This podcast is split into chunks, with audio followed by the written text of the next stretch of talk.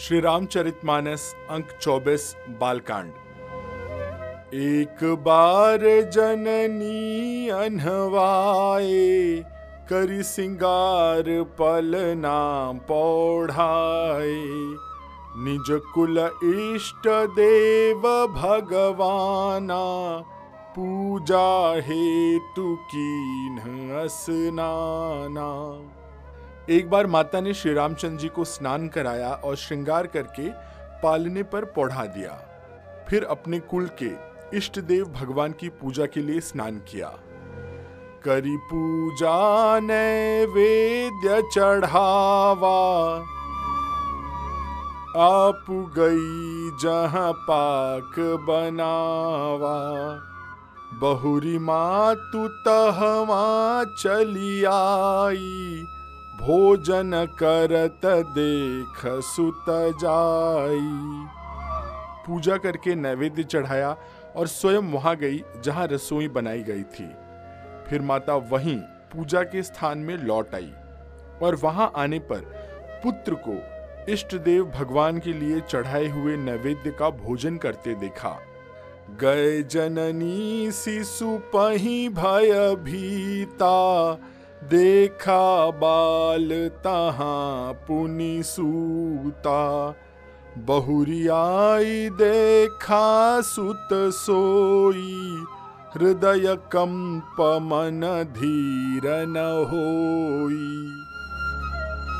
माता भयभीत होकर पालने में सोया था, यहाँ किसने लाकर बिठा दिया, इस बात से डरकर पुत्र के पास गई तो वहाँ बालक को सोया हुआ देखा।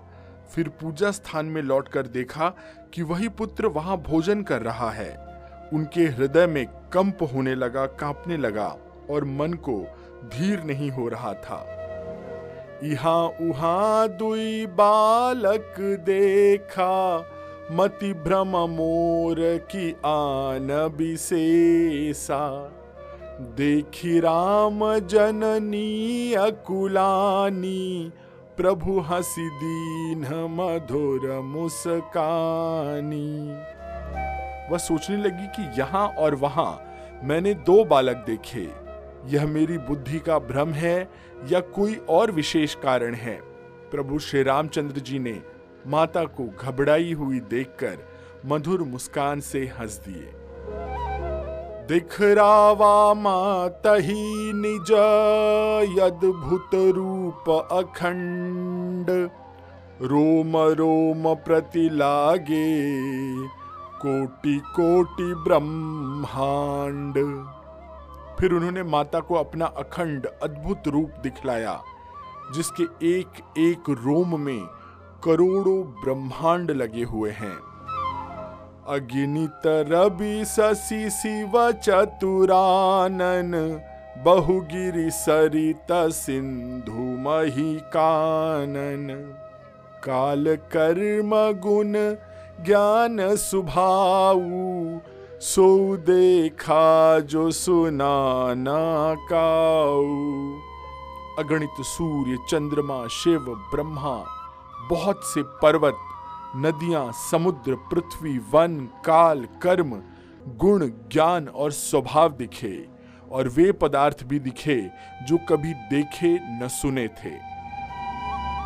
देखी माया सब विधि गाढ़ी, अति सभी तजोरे कर ठाड़ी।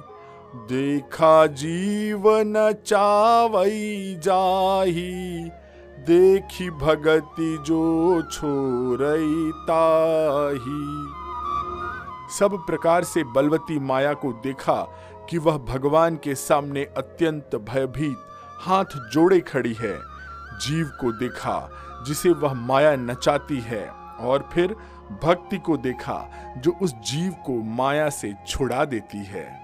तन पुलकित मुख बचन नयावा नयन मुदित चरण निसिरुनावा। विस्मयवंत देखी महतारी। भय बहुरी शिशु रूप खरारी।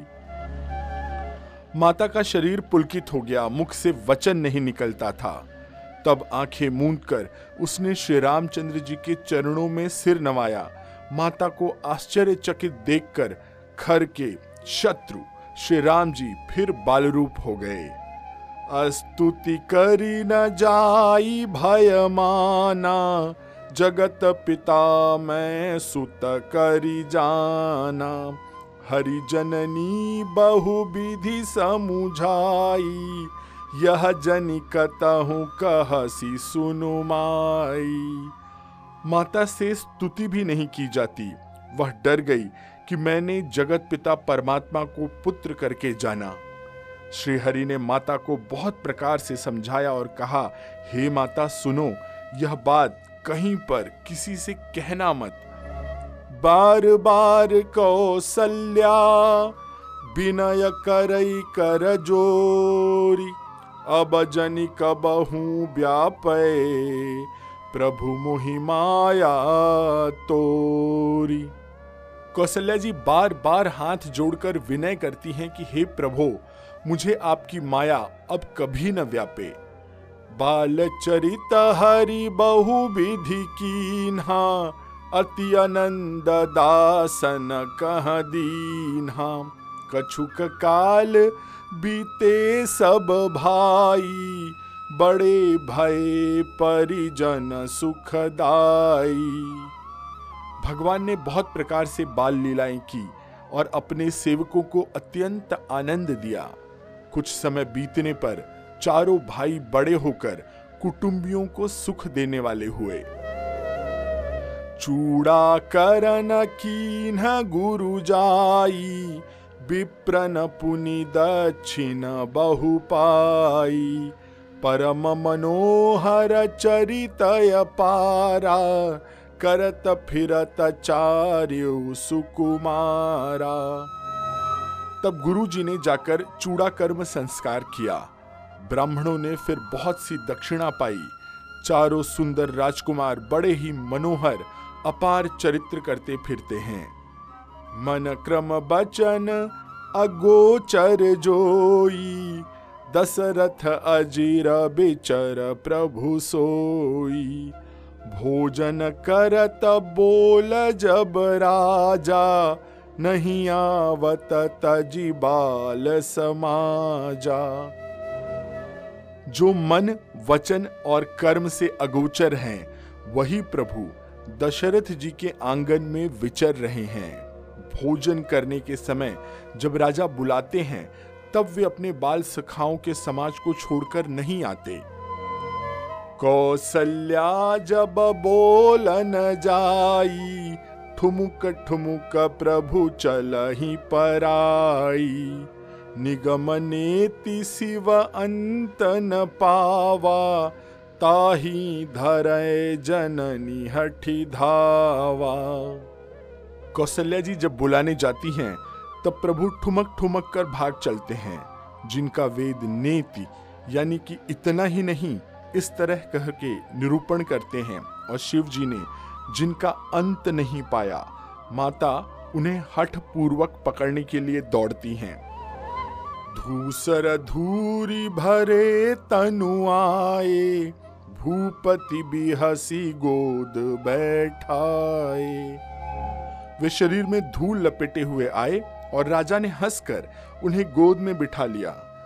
भोजन करत चपल चित इत उत भाजी चले खिलकत मुख, दधियो दन लपटाई।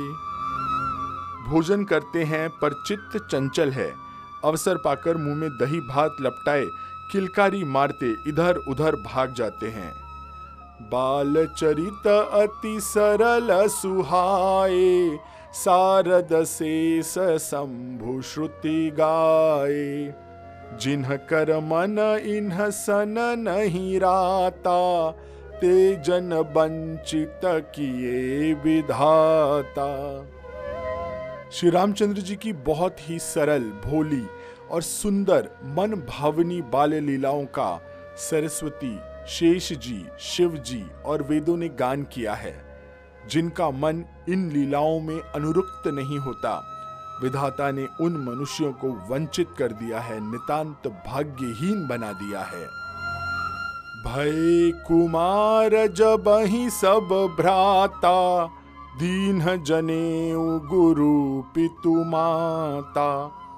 गुरु गृह गए पढ़न रघुराई अल्प काल विद्या सब आई।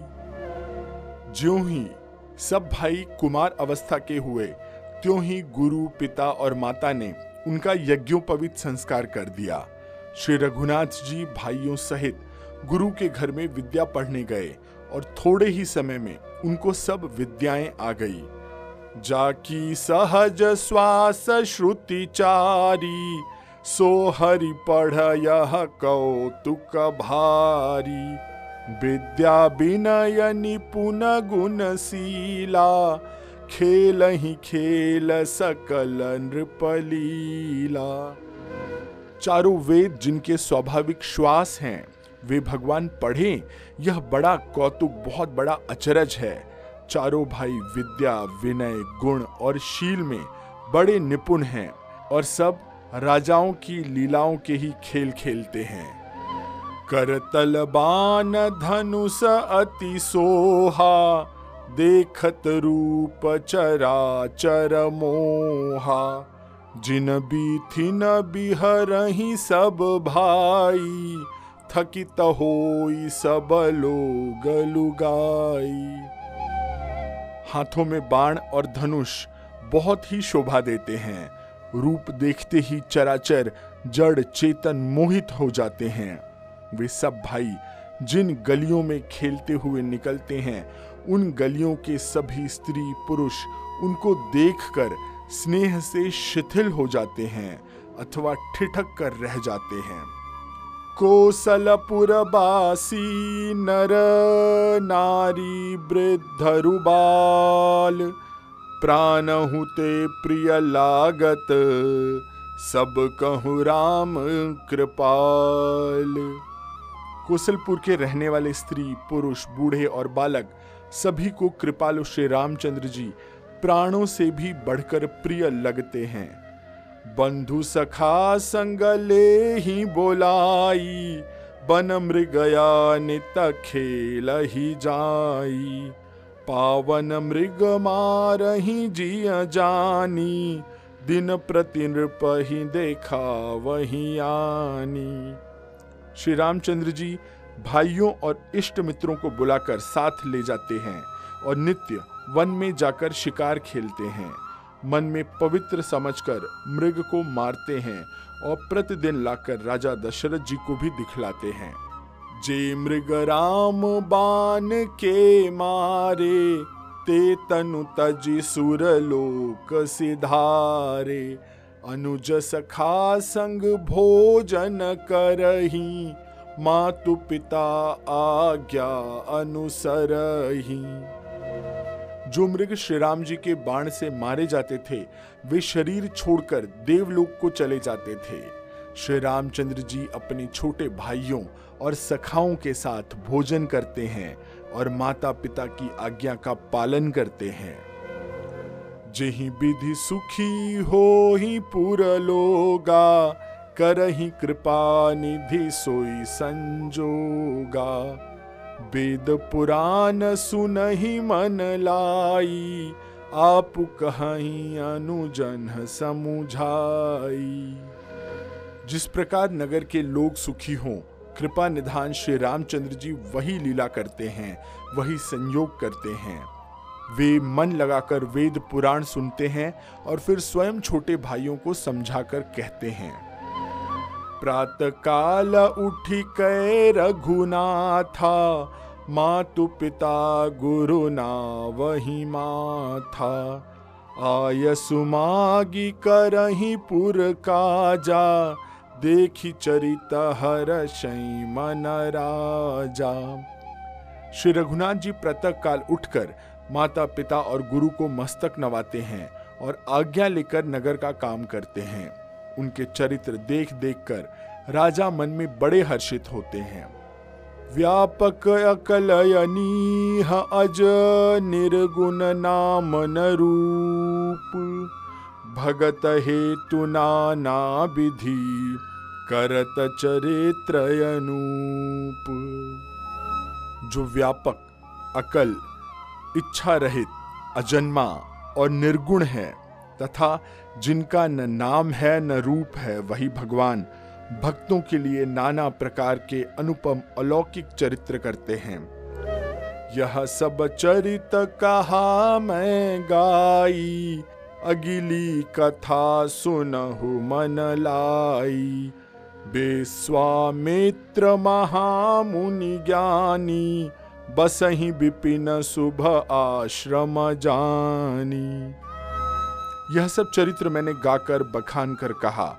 अब आगे की कथा मन लगाकर सुनो। ज्ञानी महामुनि विश्वामित्र जी, वन में शुभ आश्रम पवित्र स्थान जानकर बसते थे। जहाँ जप यज्ञ जोग मुनि करही, अति मारी च सुबाहु ही डरही। देखत यज्ञ निशाचर धावही, करही उपद्रव मुनि दुख पावही।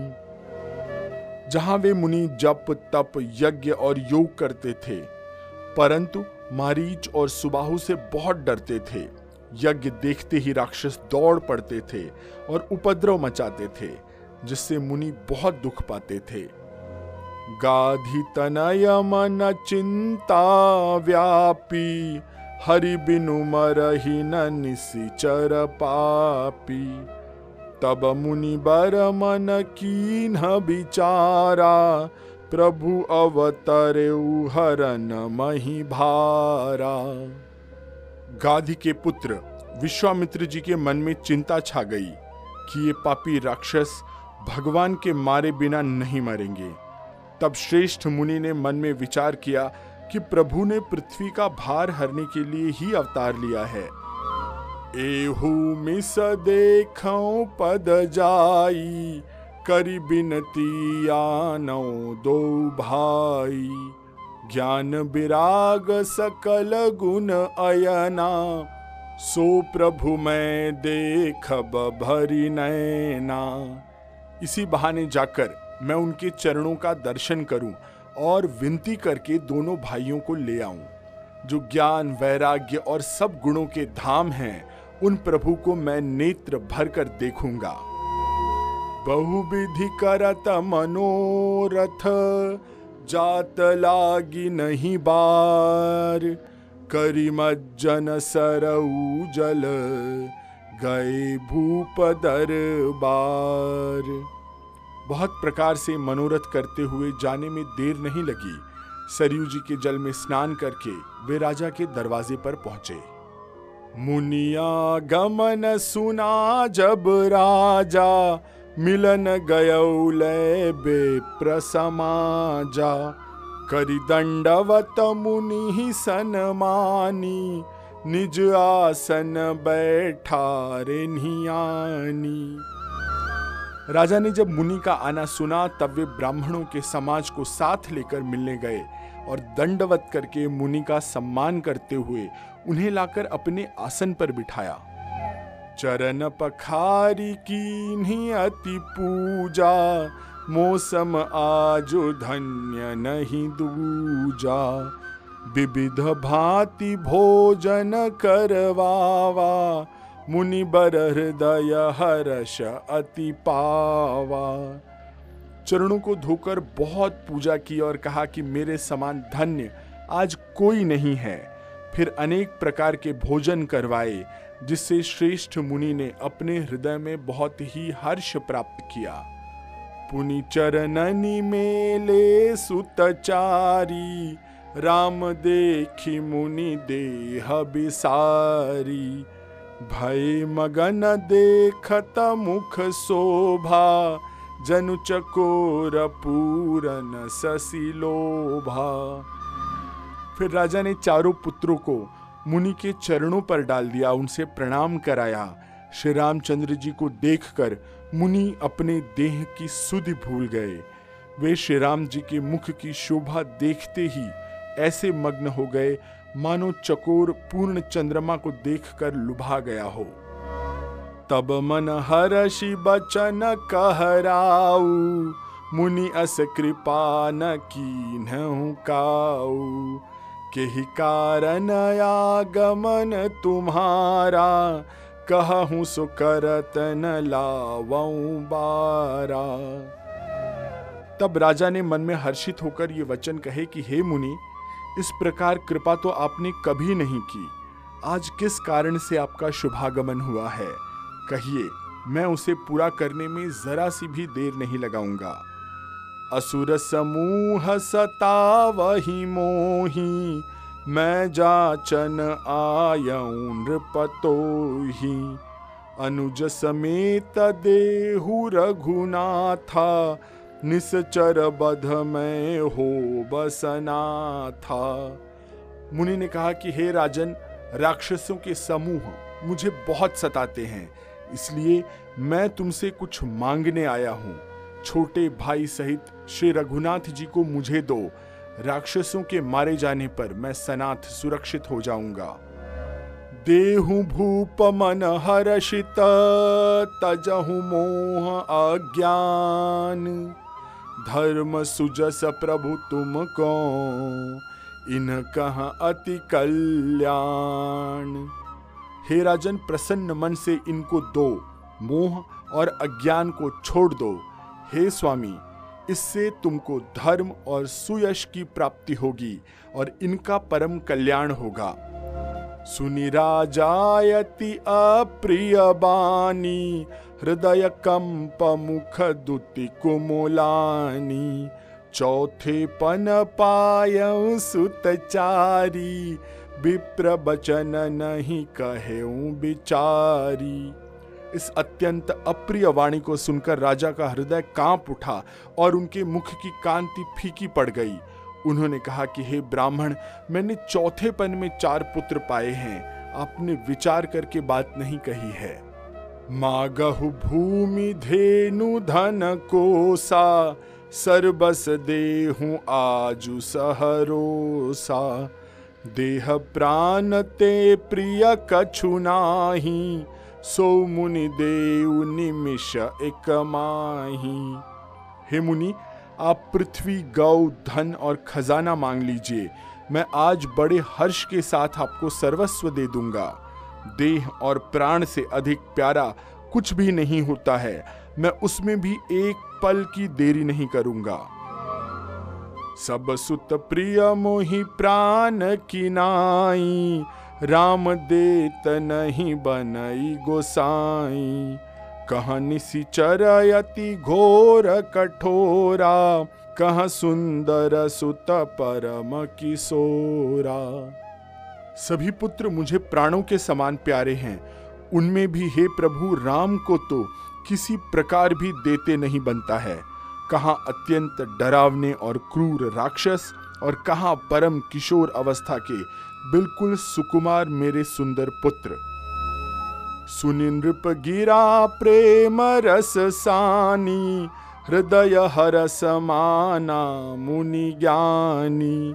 तब वशिष्ठ बहु विधि समुझावा, नृप संदेह नास कह पावा। प्रेम रस में सनी हुई राजा की वाणी सुनकर ज्ञानी मुनि विश्वामित्र जी के हृदय में बड़ा हर्ष पाना तब वशिष्ठ जी ने राजा को बहुत प्रकार से समझाया, जिससे राजा का संदेह नाश को प्राप्त हुआ। दो तनय बुलाए, हृदय लाई बहु भांति सिखाए। मेरे प्राण नाथ सुत दो, तुम मुनि पिता आन नहीं को। राजा ने बड़े ही आदर से दोनों पुत्रों को बुलाया और हृदय से लगाकर बहुत प्रकार से उन्हें शिक्षा दी और फिर कहा कि, हे नाथ, ये दोनों पुत्र मेरे प्राण हैं। हे मुनि, अब आप ही इनके पिता हैं, दूसरा कोई नहीं। सौंपे भूपर सिही सुता बहु विधि दे जननी भवन गए प्रभु चले नाई पद शीस राजा ने बहुत प्रकार से आशीर्वाद देकर पुत्रों को ऋषि के हवाले कर दिया। फिर प्रभु माता के महल में गए और उनके चरणों में सिर नवाकर चले। पुरुष सिंह दो बीर हर्षि चले मुनि भय हरन कृपा सिंधु मति धीर। अखिल विश्व कारण। करन पुरुषों में सिंह रूप दोनों भाई राम लक्ष्मण मुनि का भय हरने के लिए प्रसन्न होकर चले। वे कृपा के सिंधु समुद्र, धीर बुद्धि और संपूर्ण विश्व के कारण के भी कारण हैं। अरुण नयन उर बाहु विशाला, नील जल जतनु श्याम तमाला। कटिपट पीत कसे बर भाथा रुचिर चाप सायक दुहुहा था भगवान के लाल नेत्र हैं, चौड़ी छाती है, विशाल भुजाएँ हैं, नील कमल और तमाल के वृक्ष की तरह श्याम शरीर है। कमर में पीतांबर पहने और सुंदर तरकश कसे हुए, दोनों हाथों में क्रमशः सुंदर धनुष और बाण हैं। श्याम गौर सुंदर दो भाई, विश्वामित्र महानिधि पाई। प्रभु ब्रह्मण्य देव मैं जाना, मोहिनीति पिता तजेऊ भगवाना। श्याम और गौर वर्ण के दोनों भाई परम सुंदर हैं। विश्वामित्र जी को महान निधि प्राप्त हो गई। वे सोचने लगे, मैं जान गया कि प्रभु ब्रह्मण्य देव ब्राह्मणों के भक्त हैं, मेरे लिए भगवान ने अपने पिता को भी छोड़ दिया। चले जात मुनि दीन दिखाई सुनिताड़ का क्रोध करी धाई। एक ही बान प्राण हरि लीन्हा, दीन जानी ते निज पद दीन्हा। मार्ग में चलते हुए मुनि ने ताड़का को दिखलाया। शब्द सुनते ही वह क्रोध करके दौड़ी। श्री राम जी ने एक ही बाण से उसके प्राण हर लिए और दीन जानकर उसको निज पद अपना दिव्य स्वरूप दिया। तब ऋषि निज नाथ ही जी चीन्हा, विद्या निधि कहूँ विद्या दीन्हा। जाते लागन क्षुधा पिपासा अतुलित बल तनु तेज प्रकाशा। तब ऋषि विश्वामित्र ने प्रभु को मन में विद्या का भंडार समझते हुए भी लीलाओं को पूर्ण करने के लिए ऐसी विद्या दी, जिससे भूख प्यास न लगे और शरीर में अतुलित बल और तेज का प्रकाश हो। आयुध सर्व समर्पिक, प्रभु निज आश्रम आनी। कंदमूल फल भोजन दीन भगति हित जानी। अब अस्त्र, शस्त्र समर्पण करके मुनि प्रभु श्री राम जी को अपने आश्रम ले आए और उन्हें परम हित जानकर भक्ति पूर्वक कंद, मूल और फल का भोजन कराया।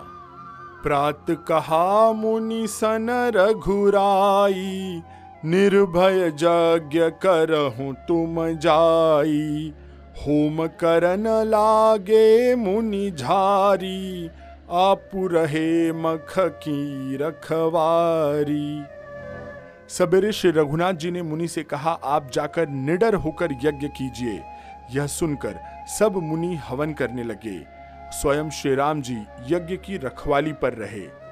सुनिमारीच निशाचर क्रोही, लय सहाय धावा मुनि द्रोही। बिनु फर बान राम तेहि मारा सत जो जन गा सागर पारा। यह समाचार सुनकर मुनियों का शत्रु, क्रोधी राक्षस मारीच अपने सहायकों को लेकर दौड़ा। राम जी ने बिना फल वाला बाण उसको मारा, जिससे वह सौ योजन के विस्तार वाले समुद्र के पार जा गिरा। पावक सर सुबाहु पुनि मारा, अनुजन साचर कटुक संघारा। मारी असुर द्विज निर्भयकारी, अस्तुति करही देव मुनि झारी। फिर सुबाहु को अग्नि बाण मारा। इधर छोटे भाई लक्ष्मण जी ने राक्षसों की सेना का संहार कर डाला। इस प्रकार श्री राम जी ने राक्षसों को मारकर ब्राह्मणों को निर्भय कर दिया। तब सारे देवता और मुनि स्तुति करने लगे। तह पुनि कछुक दिवस रघुराया, रहे कीन विप्रन परदाया। भगति हेतु बहु कथा पुराना, कहे विप्रजद्यपि प्रभु जाना। श्री रघुनाथ जी ने वहाँ कुछ दिन रहकर ब्राह्मणों पर दया की। भक्ति के कारण ब्राह्मणों ने उन्हें पुराणों की बहुत सी कथाएँ कही। वैसे तो प्रभु सब जानते ही थे। तब मुनि सादर कहा, बुझाई चरित एक प्रभु देखिया जाई। धनुष यज्ञ सुनि रघुकुल नाथा हर्षि चले मुनि बर के साथा। तदनंतर मुनि ने आदर पूर्वक समझाया और कहा कि हे प्रभु, चलकर एक चरित्र देखिए। रघुकुल के स्वामी श्री रामचंद्र जी धनुष यज्ञ की बात सुनकर मुनि श्रेष्ठ विश्वामित्र जी के साथ प्रसन्न होकर चल दिए। आश्रम एक दीख मग माही, खग मृग जीव जंतु तहनाही पूछा मुनि ही शिला प्रभु देखी, सकल कथा मुनि कहा विशेषी। मार्ग में एक आश्रम दिखाई पड़ा। वहाँ पशु पक्षी कोई भी जीव जंतु नहीं था। पत्थर की एक शिला को देखकर प्रभु ने पूछा, तब मुनि ने विस्तार पूर्वक सब कथा कही। गौतम नारी, श्राप बस, उपल देह धरि धीर। चरण कमल रज चाहती, कृपा करहु रघुबीर। गौतम मुनि की स्त्री अहिल्या शापवश पत्थर की देह धारण किए, बड़े धीरज से आपके चरण कमलों की धूल चाहती है। हे रघुबीर, इस पर कृपा कीजिए। पर सत पद पावन शोक न सावन प्रगट भई तप पुंज सही। देखत रघुनायक जन सुखदायक, सन्मुख होई कर जोरी रही। अति प्रेम अधीरा, पुलक शरीरा, मुख नहीं आवई बचन कही। अतिशय बड़ भागी, चरण लागी। जुगल नयन जल धार बही। धीरजु मन कीन्हा प्रभु कहूँ चीन्हा रघुपति कृपा भगति पाई। अति निर्मल बानी स्तुति ठानी ज्ञान गम्य जय रघुराई। मैं नारी पावन प्रभु जग पावन रावण रिपुजन सुखदाई राजीव बिलोचन, भव भय मोचन पाही पाही सर नहीं आई। मुनि श्राप जो दीन्हायति भल कीन्हा, परम अनुग्रह मैं माना। देखूँ भरी लोचन, हरि भव मोचन, इह लाभ शंकर जाना। बिनती प्रभु मोरी, मैं मति भोरी, नाथ न मागऊ बरयाना। पद कमल परागा, रस अनुरागा, मम मन मधुप करे पाना। जिहि पद सुर सरिता, परम पुनीता, प्रगट भई शिव शीस धरी। सोई पद पंकज जेहि पूजत यजम सिर धरेऊ, कृपाल हरि। एहि भांति सिधारी गौतम नारी। बार बार हरि चरण परी। जो अति मन भावा, सो बरु पावा। गए पति लोक आनंद भरी। श्री राम जी के पवित्र और शोक को नाश करने वाले चरण कमलों को स्पर्श पाते ही सचमुच वह तपोमूर्ति अहिल्या प्रकट हो गई। भक्तों को सुख देने वाली श्री रघुनाथ जी को देखकर वह हाथ जोड़कर सामने खड़ी रह गई। अत्यंत प्रेम के कारण वह अधीर हो गई। उसका शरीर पुलकित हो उठा। मुख से वचन कहने में नहीं आते थे। वह अत्यंत बड़भागिनी अहिल्या प्रभु के चरणों से लिपट गई और उसके दोनों नेत्रों से जल, प्रेम और आनंद के आंसुओं की धार बहने लगी। फिर उसने मन में धीरज धरकर प्रभु को पहचाना और श्री रघुनाथ जी की कृपा से भक्ति प्राप्त की। तब अत्यंत निर्मल वाणी से उसने इस प्रकार स्तुति प्रारंभ की कि हे ज्ञान से जानने योग्य श्री रघुनाथ जी, आपकी जय हो। मैं सहज ही अपवित्र स्त्री हूँ और हे प्रभु, आप जगत को पवित्र करने वाले, भक्तों को सुख देने वाले और रावण के शत्रु हैं। हे कमल नयन, हे संसार, जन्म, मृत्यु के भय से छुड़ाने वाले, मैं आपकी शरण आई हूँ। मेरी रक्षा कीजिए रक्षा कीजिए। मुनि ने जो मुझे शाप दिया, सो बहुत ही अच्छा किया। मैं उसे अत्यंत अनुग्रह मानती हूँ। कि जिसके कारण मैंने संसार से छुड़ाने वाले श्री हरि अर्थात आपको नेत्र भरकर देखा। इसी आपके दर्शन को शंकर जी सबसे बड़ा लाभ समझते हैं। हे प्रभु, मैं बुद्धि की बड़ी भोली हूँ।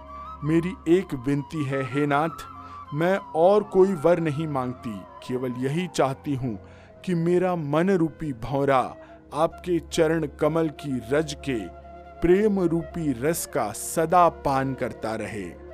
जिन चरणों से परम पवित्र देव नदी गंगा जी प्रकट हुई, जिन्हें शिव जी ने सिर पर धारण किया और चरण कमलों को ब्रह्मा जी पूजते हैं, कृपालु हरि, आपने उन्हीं को मेरे सिर पर रखा। इस प्रकार स्तुति करती हुई बार बार भगवान के चरणों में गिरकर, जो मन को बहुत ही अच्छा लगा, उस वर को पाकर गौतम की स्त्री अहल्या आनंद में भरी हुई पतिलोक को चली गई। अस प्रभु दीन बंधु हरि कारण रहित दयाल।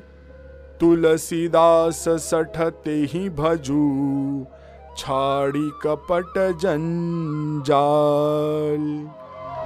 प्रभु श्री रामचंद्र जी ऐसे दीन बंधु और बिना ही कारण दया करने वाले हैं। तुलसीदास जी कहते हैं कि हे शठ, मन, तू कपट जंजाल छोड़कर उन्हीं का भजन कर। मास परायण सातवां विश्राम। तो आज की कथा में यहीं पर विश्राम लेते हैं शेष अगले अंक में। आप हमारे इस पॉडकास्ट को जिस भी प्लेटफॉर्म पर सुन रहे हैं, वहाँ हमें लाइक शेयर और सब्सक्राइब ज़रूर करिएगा। इस राम कथा अमृत को अपने मित्रों, परिचितों और परिवार से शेयर अवश्य करिएगा। मैं आशीष पी मिश्रा आपसे यही आज्ञा लेता हूँ। सियावर रामचंद्र की जय, पवन सुत हनुमान की जय, कहो भाई सब संतन की जय।